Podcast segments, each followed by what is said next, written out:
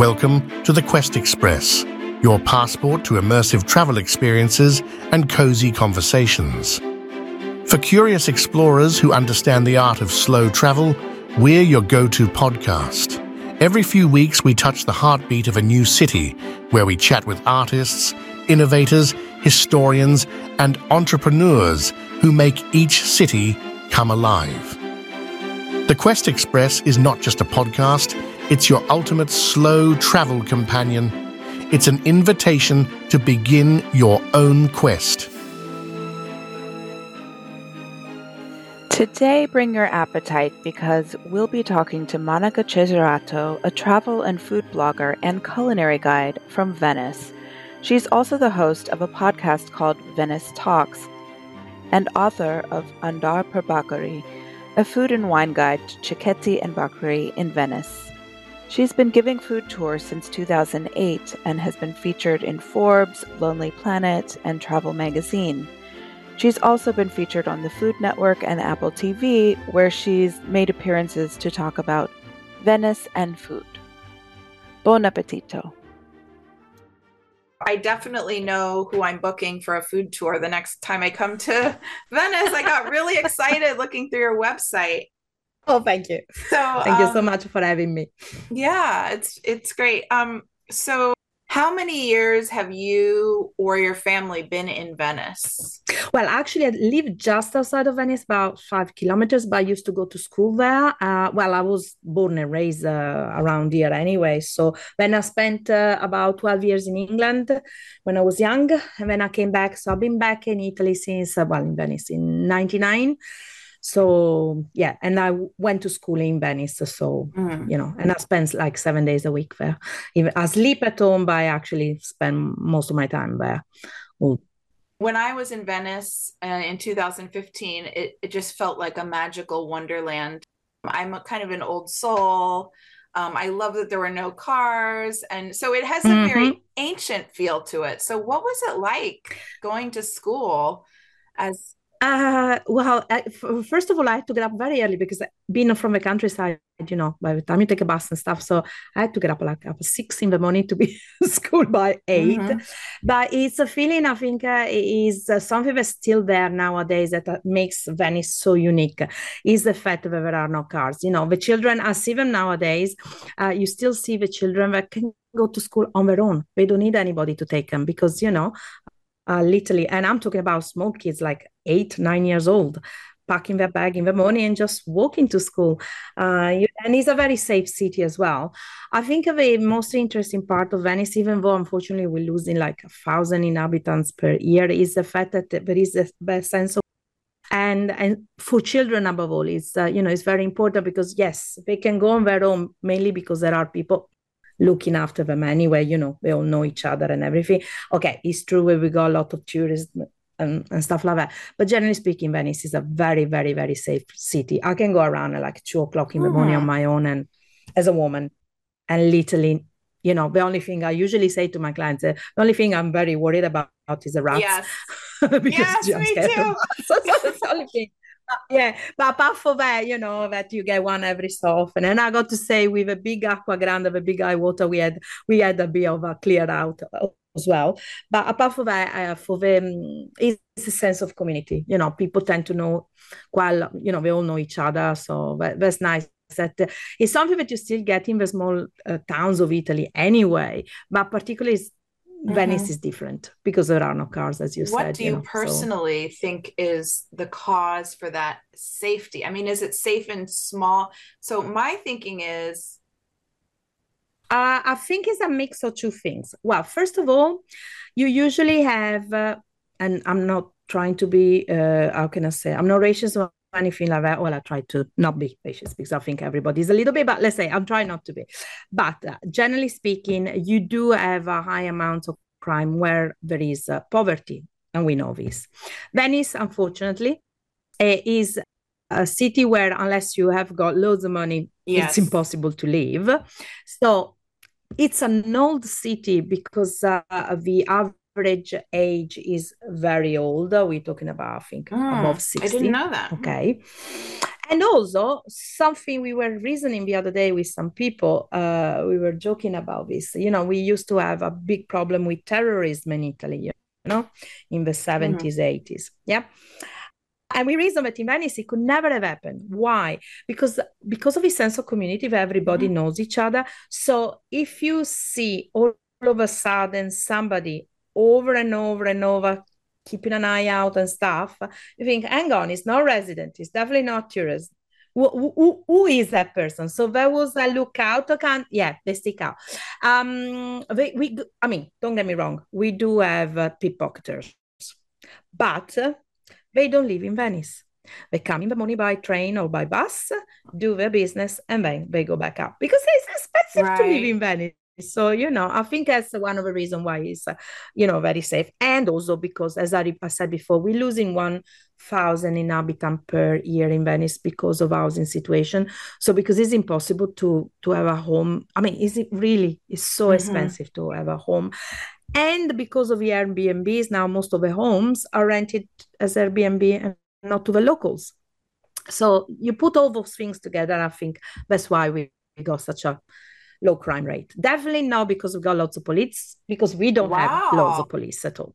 That is interesting. well, it's terrible. So that when something really bad happens, oh my god, you go like, yeah, right. So it's okay. a combination of everyone knows everyone. Um, there's a strong sense of community. Yeah. There's kind yeah. of a barrier to entry. It's difficult to get to, or it, right? I mean, it's not difficult to get to, but it, there's you have to leave the mainland to come. But yeah, yeah, yeah. It's a, yeah, it's a combination okay. of things, but mainly I think I think is because it's an expensive oh, gotcha. city okay. to live in. So we we there are no poor areas. There are no uh, areas where you think, oh my god, mm-hmm. it's run down. You know. Then as soon as you move over to the uh, to the river, uh, sorry, to the river, to to the bridge, and you go to the mainland, then it's another story. Then it's when you get the areas that can Which be, mainland is know, that? What, is it we're okay. talking about Mestre. Okay. How do you Mestre. spell that? Just over the bridge. M E S T R E. And that is, God, not to be confused with Venice, because unfortunately, it's the first uh, okay. train stop. And a lot of people unfortunately mistake it because it's called Venezia Mestre, and you have Venezia Santa Lucia. When you go to Venice, you need to get off okay. at the end of the line. That is Venezia Santa Lucia. If you get off in Venezia Mestre, then you go to the mainland, you know, what we call mm, terraferma. Yes, terraferma, I know that. we call it. so when yeah. you went to school abroad, did you have every intention to come back? Oh, I didn't go to school abroad. I went to live abroad. I actually finished my um, language uh, school because I did the language and tourism in Venice, in just by the ghetto, and then I left uh, and I lived there for twelve years, where I worked um, I had my family. Well, I I have an ex husband from there, so you know, built a family. Then we came back here, and uh, yeah, that's it. So it was I wanted to improve my English, but I absolutely yes, fact, a little bit. I even a little bit. detected a little yeah. bit of a British accent. It was a different accent. Like ah, right. fascinates me. Yeah. Okay, so and then your family, um, how long have they been in the region, in this region? Oh, they, uh, my family is from around here. Yeah, yeah, they are born and bred from, uh, the, you know, from here, from the countryside. And you know, uh, I grew up just outside right. of Venice, Italy. Uh, and my parents grew up and my grandparents. So I'm not from Venice City. I'm just uh, from the, you know, what the Venetian call the, you know, okay, the sticks. Yeah. but still, yeah. but still, still, uh, we, we do call ourselves Venetians anyway. So, so, yeah. Do you remember any experiences or stories from your grandparents or parents about Venice? Well, well, not much as my grandparents because I didn't see my grandparents very much, but I do remember. Well, there is a not as much from my, my parents as in um, I have a memory of me and my parents, and I actually wrote. Uh, uh, years ago, we were asked to write uh, a series of, um, you know, uh, the first impression that we had for Venice for a book uh, for somebody that was like trying to raise money. And uh, I was asking, uh, you know, I wrote what my first impression. I still remember it. I was, I think it was, I was about five years old, and my dad was taking me and my mom uh-huh. on a Vespa and we were going across the uh, the long bridge and it was uh, summer so it was very, very hot. And I remember my mom sitting at the back of my dad, but as we used to ride mopeds, so not sitting with her leg crossed like that, but on the side. She had this little mm. foulard, you know, to keep, uh, keep her uh, hair. And I was at the front with my dad. Thank God I had a uh, yeah. shield, you know, uh, because I had all yeah. the mosquitoes coming in my mouth. But I still remember the feeling of sitting, you know, five year old sitting like that and looking on one side and see all of the lagoon and all the water and on the other side seeing the train passing stuck with people is august stuck with people you know back in the days we, we didn't have conditioning so you can imagine all these trains totally packed with the windows closed, oh, people God. like, oh, going on. And I still remember all of a sudden, uh, all the you know, the church towers, all the buildings of Venice emerging. And I still have this picture in my mind and thinking, oh my God. And I mm. was only five, you know. So that's uh, my first memory, I think is the strongest oh memory of the city. He said, with my dad, with my dad, we were talking about it right about this Sunday. The first memory that and uh, that we have together of carnival and my dad uh, still remembers us, me, my mom, uh, my sister, and him getting stuck because the crowds were so huge. But, you know, he, he said to me, I had to take you and your sister, put my hands against the window of a shop and cover you to protect you because he said the crowds were crazy, you know, pushing and things, you know. And it was interesting because I didn't remember that part. I remember yeah, the fun part. About you remember save my daughter and so you you were mentioning the for your first you were thinking like oh my god what what was like going through your mind and heart as a 5 year old when you saw all of this I don't know, it felt magic. I really felt like magic. It felt like, you know, all of a sudden you have a dream and all of a sudden, you know, you know, like when you're in a desert and you see the lights going like this, uh, you know, the, the shimmering uh, the vapor, mm-hmm. yes. the, you know, the heat, and you see that's it. That was the image that I have. Obviously, I think he was distorted by the screen shield yeah. by the heat yeah. of August, but still, that that is the the, the image that uh, my first image of Venice, and it's very interesting because years back, uh, years ago, I was walking with some friends in Venice, and all of a sudden we were going through a small alleyway, and I literally just because we were trying to avoid some people, I put my hand on a wall and I had like a flashback, and I thought, "Oh my god, I think I was born in." Uh, uh, uh, so I some, you know, when you feel all of a sudden you're thinking, "Yeah, I've been here before," and I've never been in that part wow. of town before. I thought, I've been here before. This is feels so oh, I just familiar, and I thought, and in my in my head, I thought, I'm pretty sure, I'm pretty sure I lived here before because every time, I, even though I live outside and I, you know, I grew up outside, every time I went to Venice, it felt so familiar for me. And every time I go, when I go for work, every day, it's like uh, I'm yes. meant to be there, even though I don't want to live there, if you know what I'm saying. But because I love my car too much, I love my car too much. But I've, um, yeah, it's uh, weird, but you know, is I think that's what Venice does to you. Is uh, you? I always say you either love it or you hate her. How could there is no way in between. You have understand. Uh, you be so. I think because some people come and don't. okay, first I think the problem is with people who come too fast. They come like morning and then yeah. by the evening they're gone. So they don't really get the city. And I think is I think it didn't used to happen in the past. I think is happening more and more now because of his fast. Uh, is a bucket list uh, tick that you have to put. It's not really because I want to go and see Venice because mm-hmm. it's a beautiful city. And not everybody understanding. Uh, you know, a lot of people are not used to walk a lot. A lot of people are not used to the heat. A lot of people are not used to the crowds. So if you have a combination all of this and you don't understand that you can scratch they're away and all you got to do is turn left or right and all of a sudden you are alone there is nobody around now everybody understand mm-hmm. best so trust me there are people that don't like venice they don't, but simply because yeah. they didn't understand yeah. i was I speaking about this with someone else and that is um, what do you think for someone who has never been to venice what do you think would be the ideal amount of time for someone to really digest and experience it as a first timer so you are talking to the person that for years has been promoting slow tourism in Venice. so for me, minimum, minimum, yeah, four nights. As uh, much as people give to Rome, they should give to Venice. And I explain you also for one reason. People go to Rome and think, oh, there is so much to do. And they do so little research in Venice and they don't realize that we go more than 100 churches, more than 40 between museums and galleries.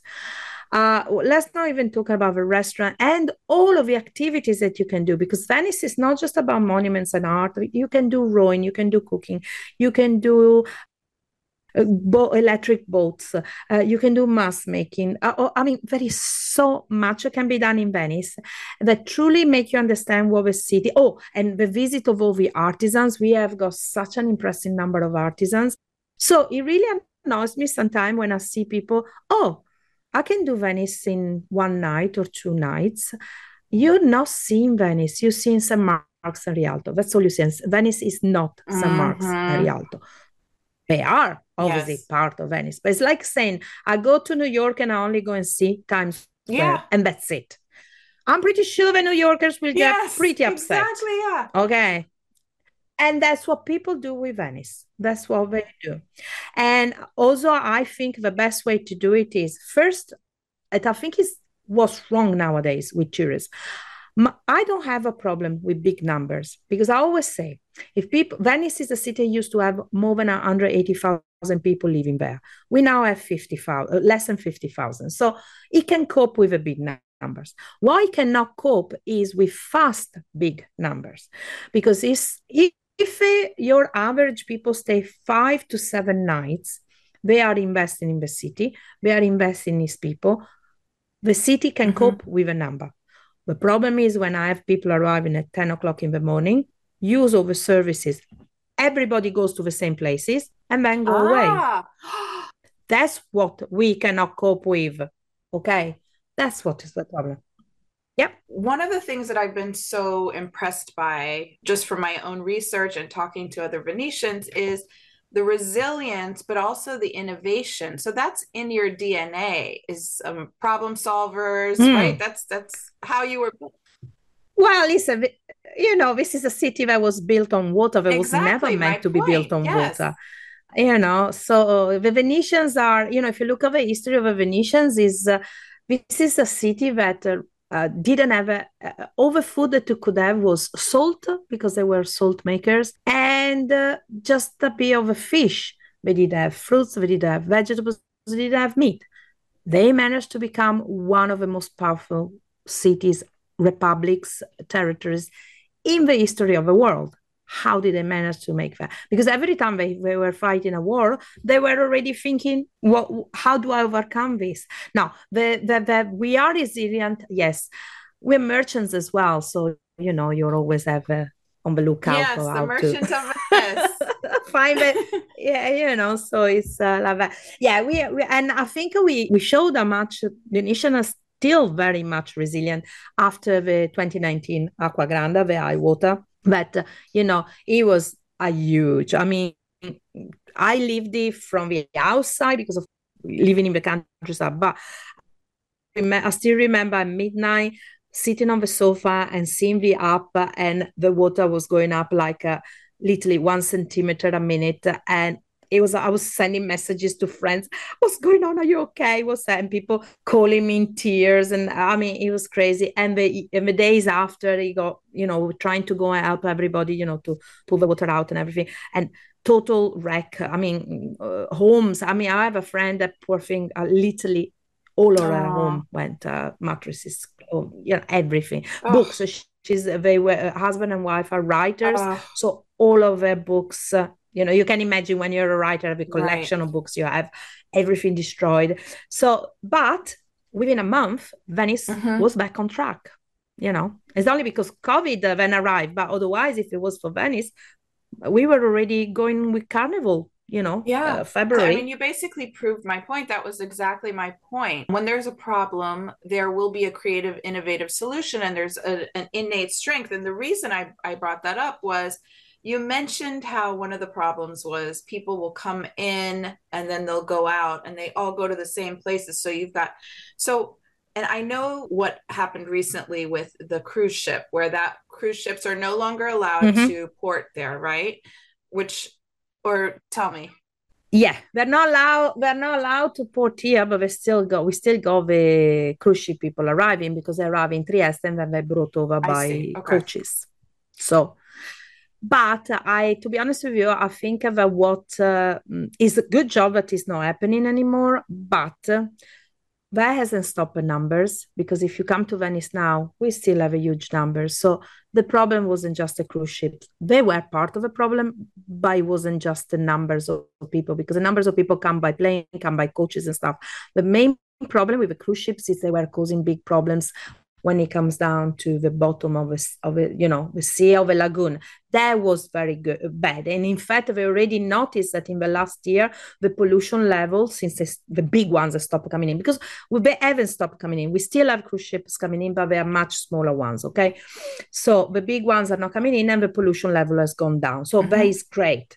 But when it comes down to the number of people that hasn't stopped because you still have a, the big uh, airlines you know the cheap airlines bringing people over. So i just think uh, i don't know i don't i don't agree at all with the approach that the city authority at the moment is having for reducing numbers.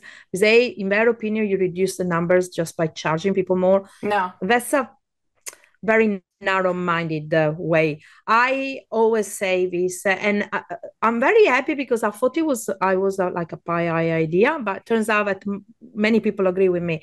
But the only way that we can reduce or regulate the numbers the numbers of people is by educating people. So i always say podcast blog, bloggers uh, articles uh, interviews on tv we should show how much there is to do in venice that way, when somebody goes and plans his holiday and realizes that there is so much to do and is logistically impossible to do it in two days, they increase the number and of days. So, what if you incentivize people for staying five days or longer? What if the city offered a five day pass?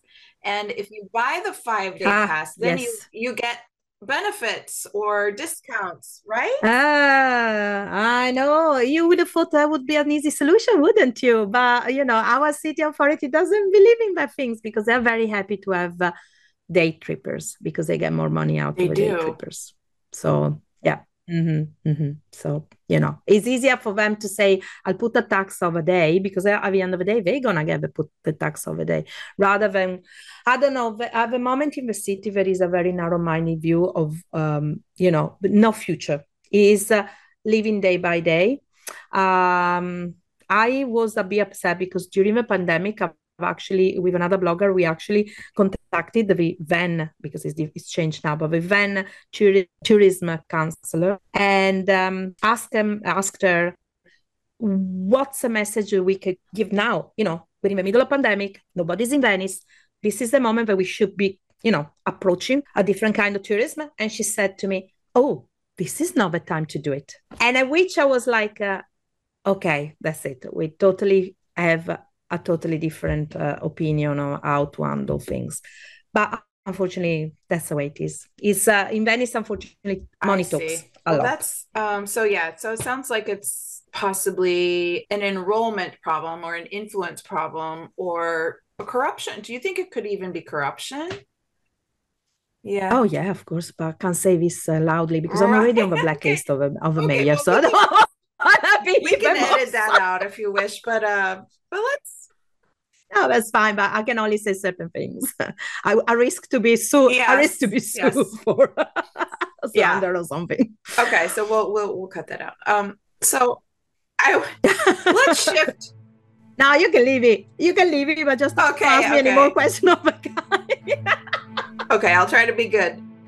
Don't worry, we'll be talking cicchetti and the secret to great Venetian food on Thursday and Saturday.